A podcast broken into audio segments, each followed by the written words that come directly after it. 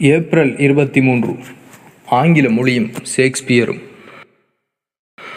வருடந்தோறும் ஏப்ரல் மாதம் இருபத்தி மூன்றாம் தேதி ஆங்கில மொழி தினமாகவும் ஷேக்ஸ்பியர் தினமாகவும் கொண்டாடப்படுகின்றது.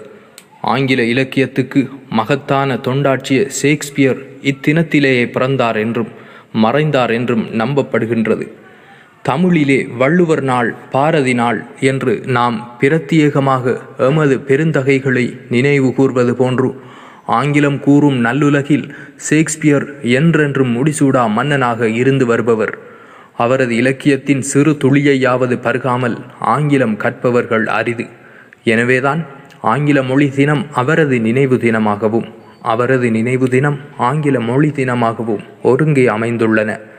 முதன் முதலாக ஆங்கில மொழி தினம் இரண்டாயிரத்தி பத்தாம் ஆண்டு ஏப்ரல் இருபத்தி மூன்றாம் தேதி கொண்டாடப்பட்டது. ஆங்கில மொழியின் வரலாறு பண்பாடு இலக்கியம் சாதனைகள் போன்றவற்றை எடுத்துச் சொல்லும் நாளாகவே இது அமைகின்றது. தாய்மொழிக்கு அடுத்து உலகெங்கும் கற்கப்படும் முதன்மை மொழியாக ஆங்கிலம் காணப்படுவதாலும் உலக தொடர்பாடல் மொழியாக விளங்குவதாலும் இம்மொழி தற்கால உலக பொதுமொழியாக கொள்ளப்படுகின்றது. உலகெங்குமுள்ள பல் பண்பாட்டு விழுமியங்களை கொண்ட அனைத்து மக்களையும் ஆங்கில மொழியே பெருமளவில் ஒன்றிணைக்கின்றது. எனவேதான் ஐநா சபை இரண்டாயிரத்தி பத்தில் இத்தினத்தை பிரகடனப்படுத்தியது. மேலும் ஆங்கில மொழி எமது வாழ்வில் முக்கிய இடத்தை பிடித்துள்ளது. England America Australia Canada New Zealand ஆகிய நாடுகளிலேயே ஆங்கிலம் முதல் மொழியாக இருக்கின்ற போதிலும் உலகில் அறுபதுக்கும் மேற்பட்ட நாடுகளில் ஆங்கிலம் ஆட்சி மொழியாகவும் நூறுக்கும் மேற்பட்ட நாடுகளில் தொடர்பாடல் மொழியாகவும் அமைந்துள்ளதுடன் உலகின் மிக முக்கிய வலையமைப்பாகவும் ஆங்கிலம் மாறியுள்ளது. சீனாவில் வழங்கும் மந்தரின் மொழி ஸ்பானிய மொழி போன்றவற்றை அடுத்து ஆங்கிலம் உலகின் மூன்றாவது பெரும் பொது வழக்கு மொழியாக உள்ளது. ஐரோப்பாவின் பல நாடுகளிலும் பொது நலவாய நாடுகள் பலவற்றிலும் ஐநாவிலும் உலகின் பல்வேறு அமைப்புகளிலும் ஆங்கிலம் உத்தியோகபூர்வ மொழியாக இருப்பதுடன் இரண்டாம் மொழியாகவும் பரந்தளவில் கற்கப்படுகின்றது. ஆங்கில மொழியின் பின்புலம். ஆயிரத்தி நானூறு வருட காலம் பழமை வாய்ந்த மொழியான ஆங்கிலம் அதே கால வரலாற்றை கொண்ட காத்திரமான இலக்கியங்களையும் தன்னகத்தை கொண்டுள்ளது. ஜெர்மனிய மொழியிலிருந்தே ஆங்கில மொழி பிறந்ததாக அறியப்படுகின்றது. பிரித்தானிய காலனித்துவம் உலகெங்கும் வேரூன்றும் வரையில் ஆங்கில மொழியின் செல்வாக்கு மிக குறைவாகவே இருந்து வந்தது. மேற்கு ஐரோப்பாவின் ஒரு சில தீவுகளிலும் அவற்றின் சிறு சிறு பகுதிகளிலுமே அது செல்வாக்கு பெற்றிருந்தது.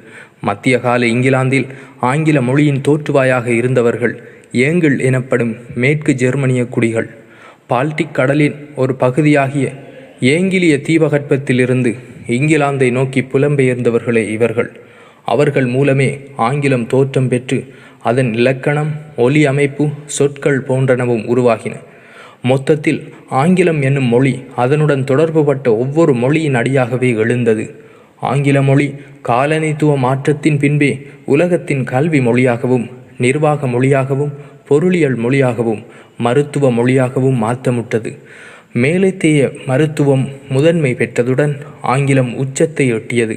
இணைய வலைத்தளங்களின் தோற்றத்துடன் உருவான தொழில்நுட்ப முன்னேற்றம் ஆங்கிலத்தின் செல்வாக்கு மேலோங்குவதற்கு மேலும் வலு சேர்த்தது. ஷேக்ஸ்பியரின் தொண்டு ஆங்கில இலக்கியத்தில் மாபெரும் மேதாவியாகவும் உலகின் மிக பெரும் நாடகாசிரியர்களுள் ஒருவராகவும் வில்லியம் ஷேக்ஸ்பியர் போற்றப்படுகின்றார். ஸ்டாட்ஃபோர்டு ஆவன் எனும் ஊரில் பிறந்து வளர்ந்த அவர் ஆவனூர் பாணன் என்று பிரபலமாக அழைக்கப்பட்டார். இவரது பிறந்த தினம் எது என்பது சம்பந்தமாக கருத்து வேறுபாடு உண்டு. அவர் ஆயிரத்து ஐநூற்று அறுபத்தி நான்காம் ஆண்டு ஏப்ரல் இருபத்தி ஆறு அன்று திருமுழுக்கு பெற்றுள்ளதாகவும் ஏப்ரல் இருபத்தி மூன்றாம் நாளில் பிறந்ததாகவும் அவரது இறப்பும் ஏப்ரல் இருபத்தி மூன்றாம் நாளிலேயே நிகழ்ந்ததாகவும் கூறப்படுகின்றது. உலகம் முழுவதிலும் உள்ள ஷேக்ஸ்பியரின் நேசர்களும் ஆர்வலர்களும் இவ்விலக்கிய மேதையை கௌரவிக்கும் முகமாக ஒவ்வொரு வருடமும் ஏப்ரல் மாதம் இருபத்தி மூன்றாம் தேதியை ஷேக்ஸ்பியர் தினமாக கொண்டாடுகின்றனர். மொத்தமாக அவர் முப்பத்தாறு நாடகங்களை எழுதியுள்ளார். அவற்றுள் Hamlet Macbeth Romeo Juliet Othello Julius Caesar போன்றவை மிகவும் பிரசித்தி வாய்ந்தன. ஜூலியஸ் சீசர் நாடகத்தில் வரும் புரூட்டஸ் நீயுமா என்ற ஏக்கம் உலகம் முழுவதிலும் உள்ள அனைவரும் அறிந்த ஒன்று. துரோகிகளை குறிப்பதற்கு அனைவராலும் இச்சொல் பயன்படுத்தப்பட்டு வருகின்றது. கவிதை துறையிலும் ஷேக்ஸ்பியர் கைதேர்ந்த வல்லாளர். அவரது கவிதைகளுள் வீனஸும் அடோனிஸும் என்ற கவிதை மிகவும் பிரசித்தி வாய்ந்தது. செய்யுள் இலக்கியத்திலும் ஷேக்ஸ்பியர் தடம் பதித்துள்ளார். அவரின் நூற்று ஐம்பத்தி நான்கு செய்யுட்களை கொண்ட ஏடு ஒன்று ஆயிரத்தி அறுநூற்று ஒன்பதில் வெளியிடப்பட்டது. ஷேக்ஸ்பியர் ஆங்கில மொழிக்கு சுமார் மூவாயிரம் சொற்களை அறிமுகம் செய்துள்ளார். அவரது சொற்கையாட்சியை மதிப்பிடுகையில் பதினேழாயிரம் முதல் இருபத்தி ஒன்பதாயிரம் வரை கணிக்க முடியும். மூவாயிரம் சொற்களை ஆங்கில மொழிக்கு அறிமுகம் செய்துள்ளமை குறித்து ஒக்ஸ்போர்ட் அகராதி அவரை ஏற்றி போற்றியுள்ளது. ஷேக்ஸ்பியரின் நாடகங்களில் பதிமூன்று தடவைகள் தற்கொலை இடம்பெறுகின்றது. பதிமூன்று என்பது அவப்பேருடைய இலக்கமாக கொள்ளப்படுகின்றது. அவரின் நாடகங்களில் தற்கொலையுண்டோரின் எண்ணிக்கையும் பதிமூன்று அதிலே ரோமியோ ஜூலியட் எல்லோராலும் அறியப்பட்டவர்கள். ஷேக்ஸ்பியரின் மிக குறுகிய நாடகம் காமெடி ஆஃப் எரஸ் இது ஆயிரத்து எழுநூற்று எண்பத்தி ஏழு வரிகளையும் பதினான்காயிரத்து முன்னூற்று அறுபத்தி ஒன்பது சொற்களையும் கொண்டது. அவரின் மிக நீண்ட நாடகம் ஹாம்லெட் இது நாலாயிரத்து நாற்பத்தி ரெண்டு வரிகளையும் இருபத்தொன்பதாயிரத்து ஐநூற்றி ஐம்பத்தி ஒரு சொற்களையும் கொண்டது. ஆயிரத்தி அறுநூற்றி பதிமூன்றாம் ஆண்டளவில் நாற்பத்தி ஒன்பதாம் வயதில் தனது ஊரான ஸ்டாட்ஃபோர்ட்டுக்கு திரும்பிய ஷேக்ஸ்பியர் தனது பணிகளில் இருந்து இளைப்பாறினார். அங்கு மூன்று வருடங்கள் வாழ்ந்து ஆயிரத்து அறுநூற்று பதினாறாம் ஆண்டு ஏப்ரல் மாதம் இருபத்தி மூன்றாம் திகதி தனது ஐம்பத்தி இரண்டாவது வயதில் காலஞ்சென்றார் ஷேக்ஸ்பியரின் தனிப்பட்ட வாழ்வு குறித்த பதிவுகள் மிக குறைவாகவே உள்ளன. ஷேக்ஸ்பியரின் கல்லறையில் ஒரு சாபம் பொறிக்கப்பட்டுள்ளது. அது அவரின் பூத உடலை அப்புறப்படுத்துவோருக்கு ஒரு எச்சரிக்கை விடுக்கின்றது. அது குறிப்பிடுவது யாதெனில் அருமை நண்பரே இயேசுவுக்காக பொறுத்தருள்வீர். இங்கு புதையுண்டிருக்கும் உடலை அகற்றாதீர். இக்கல்லறையை விட்டு வைப்போர் அருள் படைத்தோர் ஆகுக என் உடலை நகர்த்துவோர் சபிக்கப்படுவோர் ஆகுக. ஆங்கில மொழி கற்றலும் மொழி பெயர்ப்பும் இன்று உலகில் அதிகளவிலான மக்கள் கற்கும் மொழியாக ஆங்கிலம் உள்ளது. அதிலும் இரண்டாம் மொழியாக ஆங்கிலத்தை கற்பவர்களே உலகெங்கும் உள்ளனர். இரண்டாம் மொழியாக ஆங்கிலம் கற்பித்தல். வேற்று மொழியாக ஆங்கிலம் கற்பித்தல் என்று தனிப்பெரும் துறைகளே நிறுவப்பட்டும் உள்ளன. இதற்கென்று தனி கற்கைகளும் பட்ட படிப்புகளும் கூட வழங்கப்படுகின்றன. இதற்கான பிரதான காரணம் இன்றைய நவீன கல்விக்கு ஆங்கில மொழி மூல மொழியாக உள்ளது. சிறுபராயத்தில் தாய்மொழியில் ஆரம்ப கல்வியை பயின்றாலும் உயர்கல்வியை ஆங்கில வழி கல்வியாகவே பெற வேண்டிய சூழலும் எதிர்கால தொழில் வாய்ப்புகளை ஆங்கில மொழியை கொண்டே அடைய வேண்டிய நிலைமையும் இன்று உள்ளது. அதற்காக சிறுபராயம் முதற்கொண்டே ஆங்கில மொழி அறிவை மாணவர்களுக்கு இலகு முறையில் ஊட்ட வேண்டும். ஆங்கிலம் கற்பிக்கும் ஆசான்கள் அம்மொழியை தேடி அறிந்து கற்கும் ஆர்வம் கொண்டவர்களாக மாணவர்களை உருவாக்க வேண்டும். இன்று அறிவியல் சார்ந்த கருத்துகளும் நூல்களும் செய்திகளும் தகவல்களும் ஆங்கில மொழியிலேயே சொரிந்து கிடக்கின்றன. அன்றாடம் உலகில் நடைபெறும் நிகழ்வுகள் செய்திகள் போன்றவை உடனுக்குடன் இணைய வழியாக ஆங்கில மொழியிலேயே நம்மை வந்தடைகின்றன. அவற்றை எல்லா மக்களும் அறியும் வண்ணம் கொண்டு சேர்ப்பது மொழிபெயர்ப்பு ஆகும். அத்தகைய பயனுள்ள விடயங்களை தேடி அறிந்து எளிய நடையில் மொழிபெயர்ப்பு செய்ய வேண்டியது ஆங்கிலத்தை அறிந்தவர்கள் ஆற்ற வேண்டிய தொண்டாகும். மிக முக்கியமாக கல்வி கற்போர் பயன்பெறத்தக்க நல்ல நூல்களையும் சமூக விழிப்புணர்வை தூண்டி மக்களை நல்வழிப்படுத்தும் அறக்கருத்துகளையும் நன்னெறிகளையும் மொழிபெயர்ப்பு செய்வது மிகுந்த நன்மை பயக்கும் விடயமாகும். ஆங்கில மொழி தினத்தை எவ்வாறு கொண்டாடலாம்?